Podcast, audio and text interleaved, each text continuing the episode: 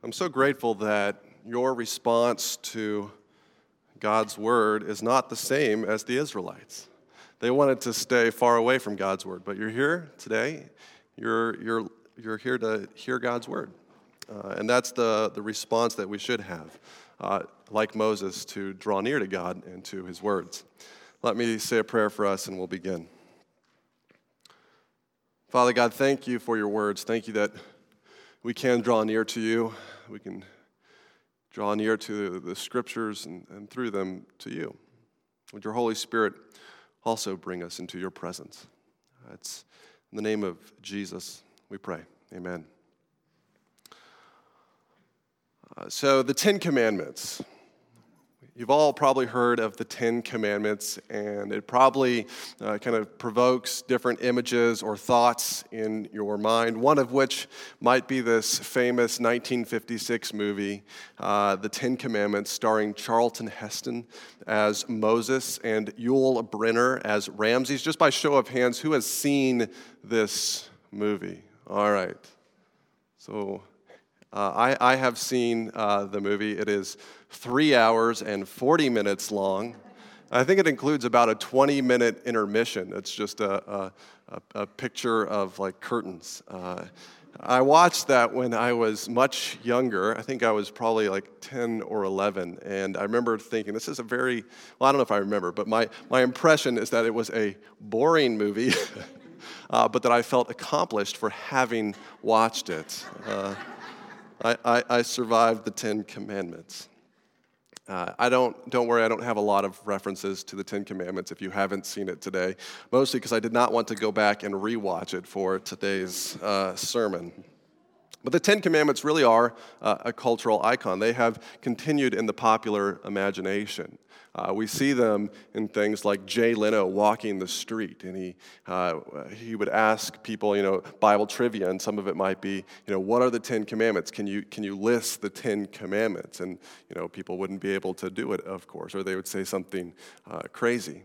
But then you also hear about it in more controversial situations, don't you? When uh, it becomes a kind of a debate over uh, how the, the church and state should interact. When a, when a school or, a, uh, or a, a, courthouse erects Ten Commandments and then a legal fight begins. So it's, it's kind of a, a reoccurring theme. We, we continue to hear about the Ten Commandments and see it featured in the news. Now, I'm not sure exactly when I learned about the Ten Commandments. I assume it was from my parents or in Sunday school.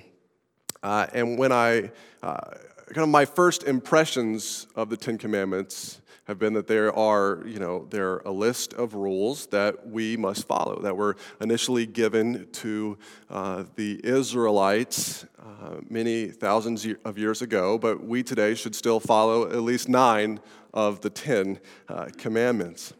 But if I were to be walking down the street and uh, Jay Leno stopped me and said, You know, what are the Ten Commandments? I don't think I would be able to say. For a long time, I wouldn't have been able to uh, tell him. Uh, now I can kind of give the order, and I actually want to share with you the secret to remembering the Ten Commandments today.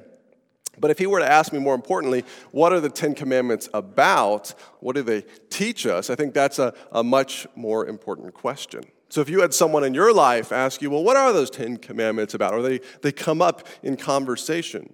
Are you just going to say, oh, well, they, they're just some old kind of rule book that we don't need to worry about anymore? Or do they speak truth into our lives today? Jesus actually had uh, something similar happen to him. Uh, an expert in the law, someone who claimed to be an expert in the Old Testament, uh, came up and asked him a similarly challenging question. In Matthew chapter 22, verses 36 through 40, we see this expert say this Teacher, which is the greatest commandment in the law? And Jesus replied, Love the Lord your God with all your heart and with all your soul and with all your mind. This is the first and greatest commandment. And the second is like it love your neighbor as yourself. All the law and the prophets hang on these two commandments. So Jesus' answer is brilliant. It helps us remember the heart of the law, what the law is all about, and what the Ten Commandments are all about. The Ten Commandments are about loving God and loving others, loving your neighbor, just like Jesus says. And as we approach the law, we're, we're reading the Ten Commandments today, and then we're, next week we're going to be looking at some more of the law. When you get confused and when you get lost, when we get down into those, uh, you know, laws about, you know, if your bull falls in a pit and it dies and what to do, you know, I know that you can all relate to that. Just remember that Jesus gave us a way to interpret the law, that somehow this law is either about loving God or it is about loving my neighbor. And there's principles that we can draw out of them. And so today, we're going to look at the Ten Commandments through that framework of loving God and loving my neighbor. So let's just jump right in with the first four commandments. The first four commandments, you can divide them up one through four. They really speak to this aspect of, of loving God. Uh, uh, uh, Chris reminded me this week that it's really about the vertical relationship with God. Uh, the people of Israel have to get their relationship right with God first so that they can get their relationship right with others. When you treat God right, when you interact with Him in a healthy way, you're going to interact with your neighbor in a healthy way. And so the next six commandments, four, uh, five through, through six, are going to be all about loving neighbor. Now, uh, by chapter 20 of Exodus, a lot has happened to the Israelites. They have come out of bondage in Egypt. They have uh, come to this mountain. We just watched this video by the Bible Project that really uh, kind of reviewed chapter 19 for us, where they, they met God, but then they didn't really interact with God. They didn't, they didn't draw near to God. They were afraid of God and His holiness when He came down on the mountain. They were frightened. Now, there's, there's a, a tension there. There's a tension in the relationship between God and the Israelites. God wants to be in relationship with the Israelites, but he's unable to do so because the Israelites are unholy and God is holy. And so, how can we form a relationship despite that unholiness, despite the problem there? So God gives the Israelites the law. The law is a way in which they can honor God, they can interact with God. The first set of laws that he gives the Israelites is the Ten Commandments. Now, uh, Terry uh, reminded me of kind of how the Ten Commandments would compare today to something that we might be familiar with. So, on the left here, we see the Bill of Rights. The Ten Commandments is like the U.S. Bill of Rights. And then Exodus chapter 21 through 24, which are going to follow uh, next week, uh, they're like case law. So, case law is kind of the individual circumstances in when, which you, you put your, your rights into action. How do, how do my rights impact this situation? So, the Bill of Rights uh, were the first 10 amendments to the U.S. Constitution that were designed to protect the individual liberties of the people and the, the states. Likewise, the Ten Commandments are given to us for our individual liberty.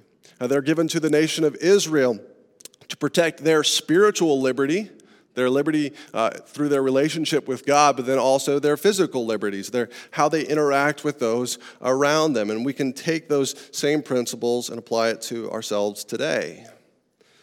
So the first four commandments protect the liberty of knowing and loving God, and the next uh, six commandments protect the liberty of, of being in relationship, being in a new community that's forming to honor God.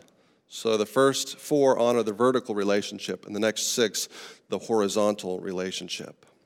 Now, before we get into the Ten Commandments, I want you to look at verse 2. Verse 2 says, I am the Lord your God who brought you out of Egypt, out of the land of slavery. This is like the introduction to the Ten Commandments. That chapter in books that you all skip over uh, before uh, you just dive right in in chapter 1. Usually the introduction kind of helps frame how to read the book. It's it's a worthwhile chapter to read. Uh, verse 2 is like the introduction to the Ten Commandments. It's reminding the people that God has already done so much for them. God has delivered them out of bondage, God has delivered them out of slavery. He has been gracious to them, and now He's going to ask them to obey Him. So God doesn't say, You need to obey me, you need to do all these things, and then I'm going to deliver you. He says, I'm going to deliver you, and here in response to what I have done and to the goodness that I have shown you, act and live a certain way. And that's a reminder for Christians as believers, as followers of Jesus, we're the same way, aren't we? See, we're not saved by our works. We're not saved by our good deeds, by following the laws of God. We're just saved by God's grace. He shows His grace and His compassion to us. And then what does He do? He calls us to live a new life, to, to live a life that honors Him, to obey Him.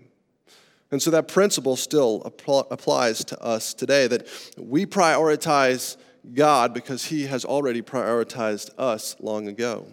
And that leads me to the first commandment You shall have no other gods before me. So, the first commandment really teaches us to love God by putting Him first, by putting Him first in our lives. You shall have no other gods before me. Now, remember, God invites the Israelites into covenant relationship. We saw that word covenant in the video. A covenant is a promise where God is involved, a promise where God is involved. God is uh, uh, is promising himself to the, the nation of Israel because he promised himself to their forefathers a long time ago, to Abraham, Isaac, and Jacob. And it's through this family, the Hebrew people, that God wants to change the world, that God wants to uh, bring light and grace into the world. Remember, they are to be a priesthood uh, nation, they're to, to take the message of God, of Yahweh, the God of Israel, to everyone. And that message starts with this simple truth that we're to put God first, and that's how we love Him. And one of the ways uh, that God teaches the people to do that is through monotheism. Monotheism is the belief that there is only one true God and that the rest of the gods are fake, that all other pathways and uh, kind of religions don't measure up to what God is teaching uh, the Israelites here. This was the point of the plagues. God has already been teaching this to the Israelites. This should not come as a surprise because the plagues, what did they do? The plagues countered the false gods of Egypt. Each plague, whether it was turning the Nile into blood or frogs or uh, locusts, whatever it was, it was countering one of their false gods. And so God is saying, I am first, and you can love me by putting me first in your life. Have no other gods before me. Now, in our context today, this still teaches us to ask a question Do we believe this? Do we believe there is only one true God? That's a, that's a hard thing to believe. That is a countercultural thing to say because it does mean that there is indeed one true pathway to God that one is true and the rest are false. Now, maybe you've heard it kind of said that, you know, all the different religions of the world, whether it's Christianity, Judaism, Islam, uh, Buddhism, or Hinduism, that they're like different pathways up a mountain. So there's one giant mountain. You can climb this mountain a variety of ways. And when you, when everyone kind of finally at the end of time gets to the top, they'll discover, oh, we were all really climbing the same mountain all along. So why did we spend time uh, kind of arguing and, and uh, being in conflict with each other? That's, a, that's kind of a, a, a beautiful idea but it's, it's not what the scriptures present. It's not what the Bible presents. And if we want to respect even the other belief systems, whether Islam or Buddhism or Hinduism, they don't believe that either. And so we want to respect their belief systems. And that's why we, we take the scriptures seriously, that in the end there is a certain pathway. Jesus himself calls himself the way, the truth, and the life. And the scriptures say there's no other name uh, by which we can know God but through him. So Christianity does make some pretty challenging truth claims that we should wrestle with. We love God the way He intends when we worship Him as the one true God. Now, a way you can remember this, and just all with me, bear for a moment, just put your, your, your index finger up in the air with me. Would you just do that? So, this is the one true God. So, no other gods but me. All right, you can put it down. That's a way that you can remember the first commandment with the number one with your index finger. Now, there's another aspect to this. If we believe that we are to have no other gods before Him, the next question is Are we doing that? Are there things in our lives that we are putting before the one true God? Now, that's a, that's a challenging question to wrestle with because we all have things we love, we have things we enjoy, we have things we're passionate about. But as we read this commandment, we should have a heart check to say, you know, are there things that I do put before God? Do I put my my career before my God. I'm always working late. I'm always going to work early. I, I proudly say I'm a workaholic. Well, where does God fit into your schedule? Or we can even put our, our family. We want to love our neighbor, we want to love our family, but if we put them before God, then we're breaking the first commandment. So let's put Him first. The first commandment teaches us to love God by putting Him first in our lives. Second commandment teaches us to love God by not trying to control him. Second commandment, verse 4, it says, You shall not make for yourself an image uh, you can remember this. Uh, I, won't, I won't make you put your fingers up in the air again, uh, but you can remember this with the number two. So if you look at the number two on the board there on the screen, what does it look like? It looks like a little person bowing down, or perhaps a little graven image. So we're not to make any image, any false image, not to make any idols. And we sang about worshiping God and bowing down. We're to bow down to God, not to another image. Now, in Egypt, in that culture, idols were not, they didn't, the, the people, the people weren't dumb. The people uh, were intelligent. They didn't think that you could make this little image out of gold or wood or silver and that that in, indeed was a God. They thought that that was a pathway to God, that that was uh, a way that you could interact with with a god, with a deity, with a perhaps an angel or demon, whatever they would call it in that culture, through that image, through that idol. That if you burnt incense to that idol or you gave that idol money, that was a way that you could interact with the deity and they would be pleased with you. And one of the effects that this has is that those that were wealthy, well, they could be better off with God because they had more power. They were able to give more to the God. And so, right here at the beginning, God is saying, you love me by putting me first, and you love me by not trying to control me. You love me by not treating me like the Egyptians treated their gods. And the Israelites took this fairly seriously after about a thousand years. It took them a while to learn this lesson. But if you were to walk into a synagogue today, you wouldn't see a painting or a, or a statue of a person. Like you're not going to find a statue of Moses in a synagogue. In fact, in Islam, you're not going to find paintings or statues either. You're going to find uh, kind of geometric uh, symbols, you're going to find colors uh, and, and patterns, but you're not going to find a painting because of this commandment. Have no other gods, and then don't make a God in a false image. So today, we can also check our hearts and say, well, how do I try to control God? How do I try to manipulate and bargain with God to get Him to do the things I want. Oh God, I want my team to win. I will, uh, you know, I will help out at church next weekend. I'll go a little bit early if my if my team wins the game. Oh God, you know, I. I, I promise that I will read my Bible more. I will pray more if you will uh, take care of my child that's not feeling well. Oh God, I want this promotion so badly. If you, if you give me this promotion, I promise to write a big check to the church. Now, that's actually not idolatry. You can, you can, you can do that one. I'm just kidding.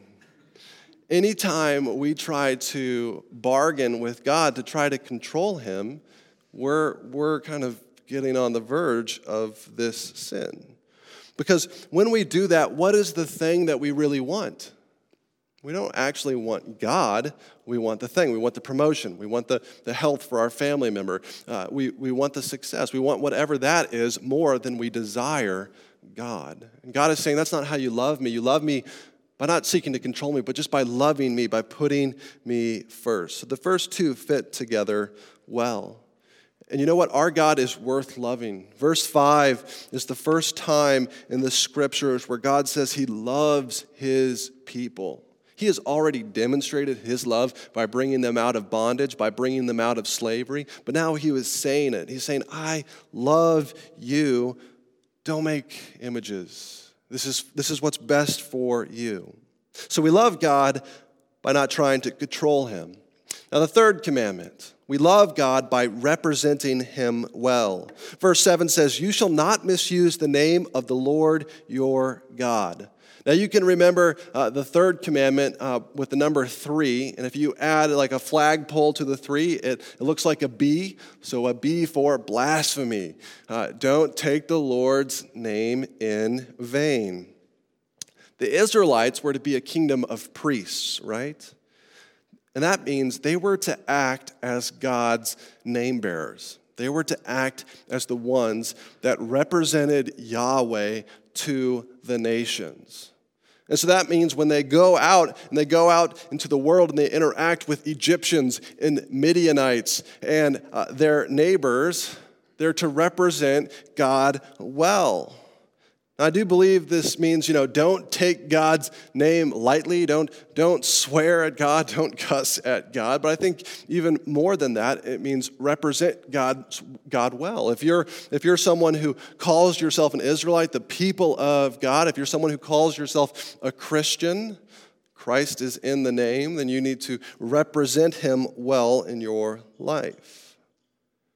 As Christians, we do represent Christ in our interactions, don't we? Whether we're thinking about it or not. So, how are we treating those around us? Are we loving them? Are we trying? To, are we are we getting ahead in life at the at the expense of others? Do we not care about uh, how we're interacting? Well, we're always representing Christ as Christians, even when we don't think about it. I think you could say, you know, I know that sometimes this, this commandment is used so that if someone's swearing and they, they take Jesus' name in vain or God's name in vain, we can say, well, don't do that. You know, you're not supposed to take God's name in vain. And I don't think that's necessarily a bad thing. But remember, the Ten Commandments were written first and foremost for the Israelites. and when you jump to the third commandment without telling them about the first commandment, you actually mix up the order. See, the, the solution if someone is taking God's name in vain is not to say, don't swear at Jesus or don't swear at God. The solution is to introduce them to God so that they won't want to swear, so that they will know Jesus and they will love him and be in relationship with him. We love God by representing him well. Fourth commandment, we love God by resting in him. Remember the Sabbath day by keeping it holy. This one, uh, the way to remember this is a little bit more challenging. You have to use your imagination just a little bit. So if you take the number four and you flip it upside down, it looks a little bit like a couch or like a lazy boy that you can sit on. And well, what do, what do you do on, the, on, on your day of rest? What do you do on a Sabbath day or, or Sunday? Well, you sit on the couch, or at least I do. Uh, I don't know about you, but you take a day to rest and relax. Now, this is the first time in the scriptures where God is really codifying this idea of a Sabbath rest for the nation of Israel. We saw Sabbath hinted at in Genesis chapter 2 with creation, and we saw it uh, just a couple weeks ago in Exodus chapter 16 when God said, you know, collect manna for six days, and on that sixth day, take a break, uh, you know, collect double the amount, but on that seventh day, don't collect any manna. But here, finally, God is saying, take the seventh day, the Sabbath day, which would have been Friday evening, it's Friday at sundown, to about the same time on Saturday, and take that as a day that's holy to the Lord, to worship God, to surrender to Him. Now, this is different than the foreign cultures. No other culture in the ancient Near East did this.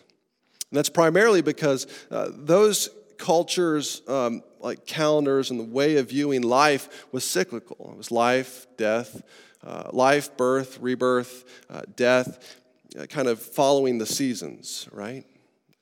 N- nowhere in nature do we see a seven day pattern. That is purely of God. And when you get rid of that, what do you do? You get rid of God. Now, we as a church, even though we worship on Saturday, we, are not particularly a, a church that says you have to worship on Saturday on, on a Sabbath. As, as Christians, uh, we actually operate a, a, different way. We don't uh, keep the Sabbath, but we do believe in setting aside a day to rest, a day a week to worship God, to serve others, and to experience kind of Sabbath rest. Now, I started working part time when I was about uh, 12 years old. I was in, a, I was in a, a, a, tourist town, so I grew up in Estes Park, Colorado, in the mountains. And I, I started working about 14 hours a week. And as I worked through the years, I worked with many different people. Um, but it was interesting as I, as I worked with different people at this tourist shop, I noticed different types of working patterns. So I had a good friend who I love and care for dearly, uh, who is Nepalese. And he was a very hard worker. He worked uh, six days a week, and then in the evenings, he would go and, and work at another store in town. And then on his day off from our store, he would continue to work. So he worked uh, seven days a week for, I think, all summer long. My boss, who was Jewish, she also worked all the time. She would occasionally go to synagogue, uh, but she always came into work after that. And she worked probably 10 to 12 hours days, day after day, for the duration of the summer, and then took like the winter months off. Now, I love both of them, I care for both of them deeply, uh, but that pattern reflects uh, uh, kind of a, a, a mindset that says, you know, God isn't giving me rest that I need to work this amount of time in order to, to provide for my needs. Neither of them believe in Jesus. Neither of them are Christians. As Christians, we're called to an act of faith. It is an act of faith to lay down the email, to lay down uh, the kind of the, the, the work day on that day each week and saying, God, I give you this day, and I'm going to try to just rest and, and to relax. And that's hard, especially for, for me. Like, I, I have difficulty doing that. But God calls us to that. It's an act of faith, it's an act of putting Him first, it's an act of loving God, resting in Him. So we love God by resting in Him. Now, I want to go to the next six commandments. They really transitioning to them. The next six commandments teach us to love our neighbor. So once we've kind of focused on that vertical relationship, we can transition to the horizontal. The first one, the fifth commandment, we love our neighbors by honoring our parents. Uh, it's a pretty simple principle here that in order to love those around us, we first have to love those people that we spend the most time with, our, our immediate family. The, first command, uh, the fifth commandment says, Honor your father and your mother, so that you may live long in the land that the Lord your God is giving you. You can remember the fifth commandment, uh, the number five, it kind of looks like a baby carriage. So if you use your imagination, it looks a little bit like a baby carriage. I know people are laughing at me, but you're going to remember when you go home. Now, this command is the first command to uh, commandment to have a result. If you obey me, you will stay in the land I give you. So, one of the ways that the Israelites can honor, uh, can love their neighbor is by honoring their parents because if they if they honor their parents they'll get to stay in the promised land they're not at the promised land yet but they're heading towards the land of canaan and once they get there it's dependent on this relationship on loving their family on loving their neighbors this way now, in our sermon series, we have been memorizing our foundation verse, Deuteronomy chapter 6, verses 4 through 7. I love that uh, Andy brought that verse in. But what is that verse all about? It's all about parents teaching their children the commandments, right? Teaching their children the ways of God. Now, in order to do that well, you need children who are willing to listen to their parents, right? So, this whole system is in, incredibly connected. The, the, the, parents are to teach their children, the children are to listen. And if they do this as a community, they'll get to stay in the land. So there's a calling in this commandment to the parents as well. Parents, teach your children to honor you and to honor God, to love God. And children, have a teachable heart. Be willing to listen to your parents. Because if you don't, uh, in, this, in this story, you'll get kicked out of the land. And there are many consequences in our culture, too, as the family unit breaks down. Now, at Cornerstone, our, our children's ministry works very hard to make disciples of our kids, to, to, to teach them the ways of God. But I believe that ultimately parents have the first responsibility to teach their children the Bible, to, to teach their children about Jesus. And that everything that happens at Cornerstone is to be in addition to what you're already doing at home. So I want to encourage you, if you're doing that, and if you're not doing, to challenge you to uh, take that seriously. So we love our neighbor by honoring our parents. Now, the sixth commandment, if I were to ask you on the street, uh, you know, can you name one of the commandments, you would probably say, uh, don't murder. Well, you would be right. Uh, we love our neighbor by val- valuing life. You shall not murder. Verse thir- 13. Now, this one is pretty easy to remember uh, because when you die, you are buried, what, six feet under, right? So you got that number six. Pat keeps shaking her head every time I, uh, I give one. Now, the King James Version, uh, maybe some of you read that edition, it actually says, uh, You shall not kill. But that's not actually what this is prohibiting. This is prohibiting murder. Uh, Douglas Stuart, I, I, got this quote via Tim Chester's book, but he was a professor at Gordon Conwell, where I went to seminary. And he says uh, this word murder means putting to death improperly for selfish reasons rather than with authorization. So it's not like state sanctioned a punishment, it's, it's murder.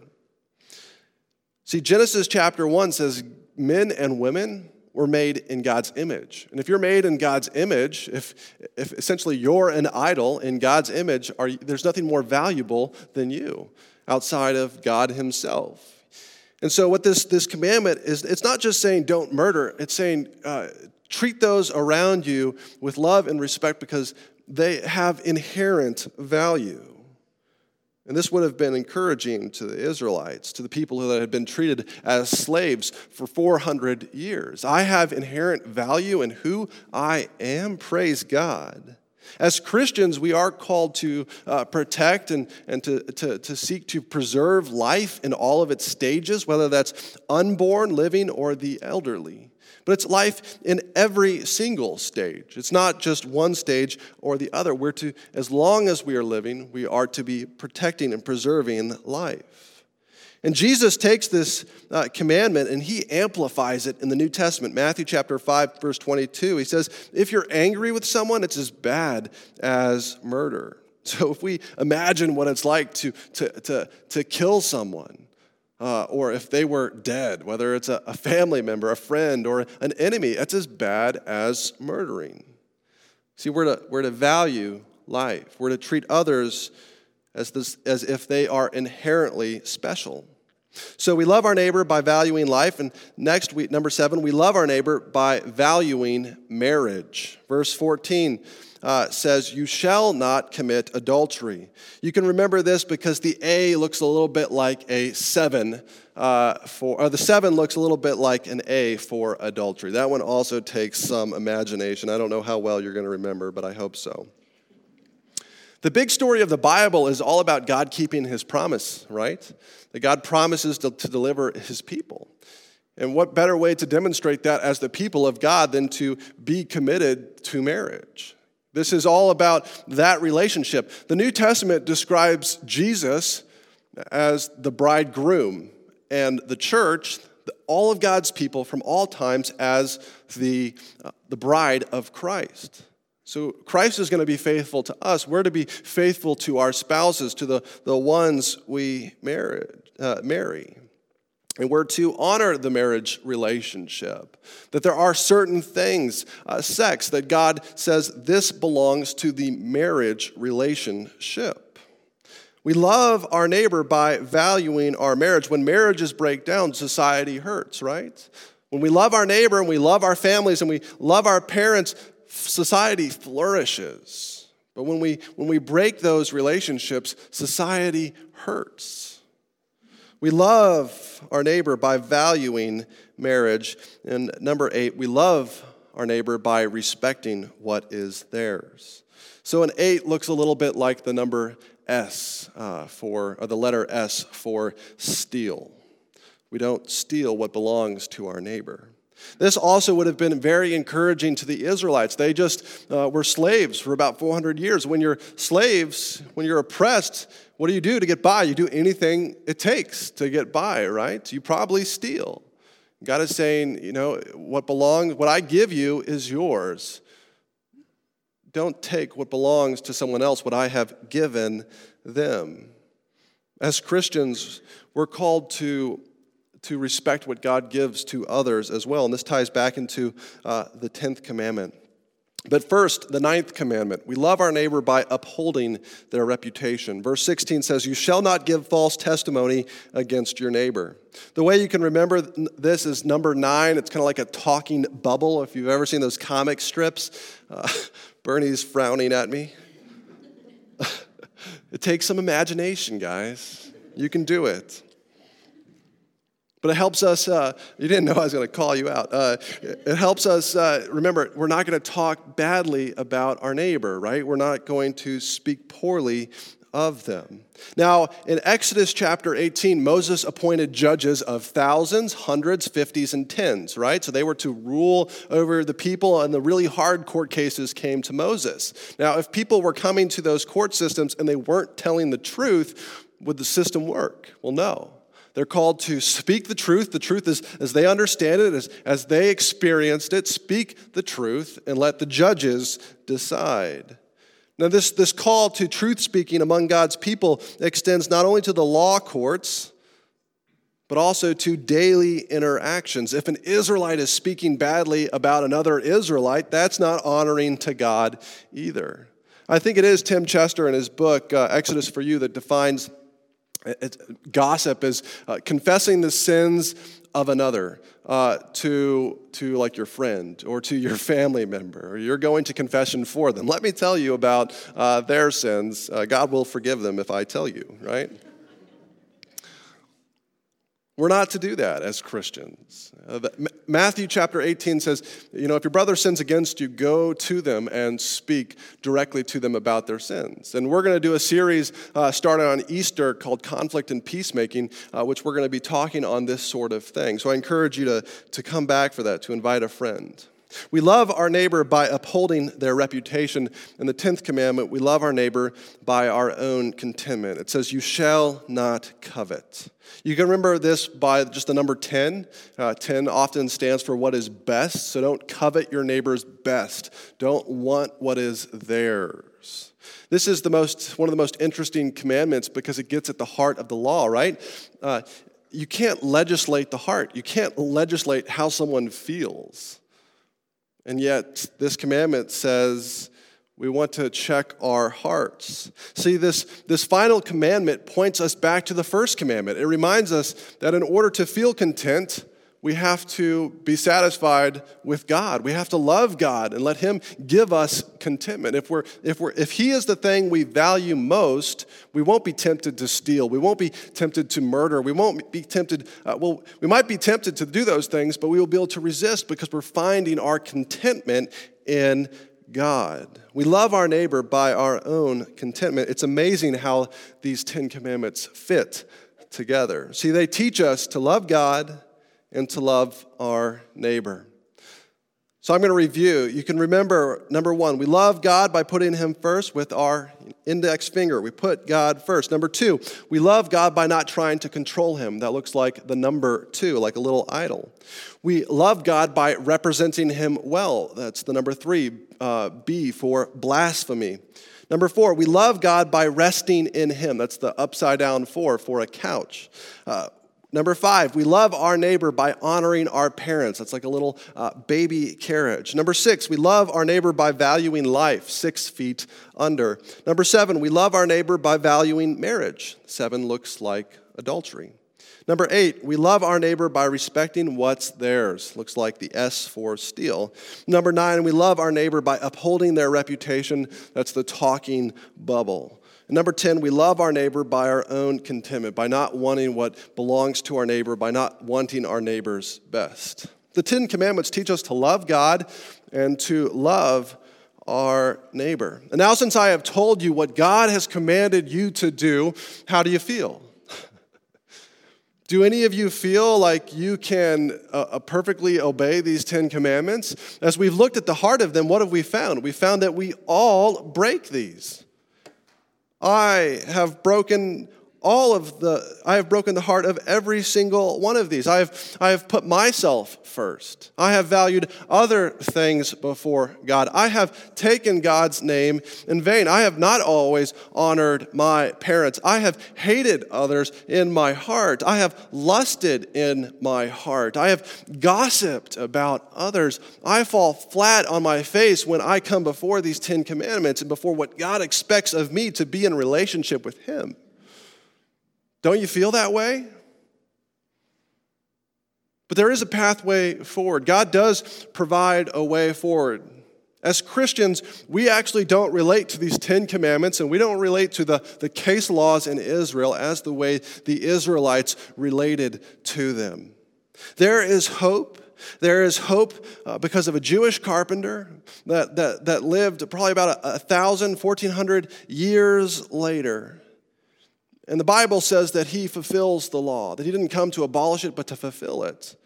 And that if you have a relationship with him, the law is good as done through him. And I am so excited to tell you all about that next week. so come back. Let me pray. Father God, thank you for the law. Thank you for what you teach us through it. Thank you for how challenging and how convicting it is. I pray that that would convict each of our hearts. And I pray that it would bring each of us to Jesus. It's in His name we pray. Amen.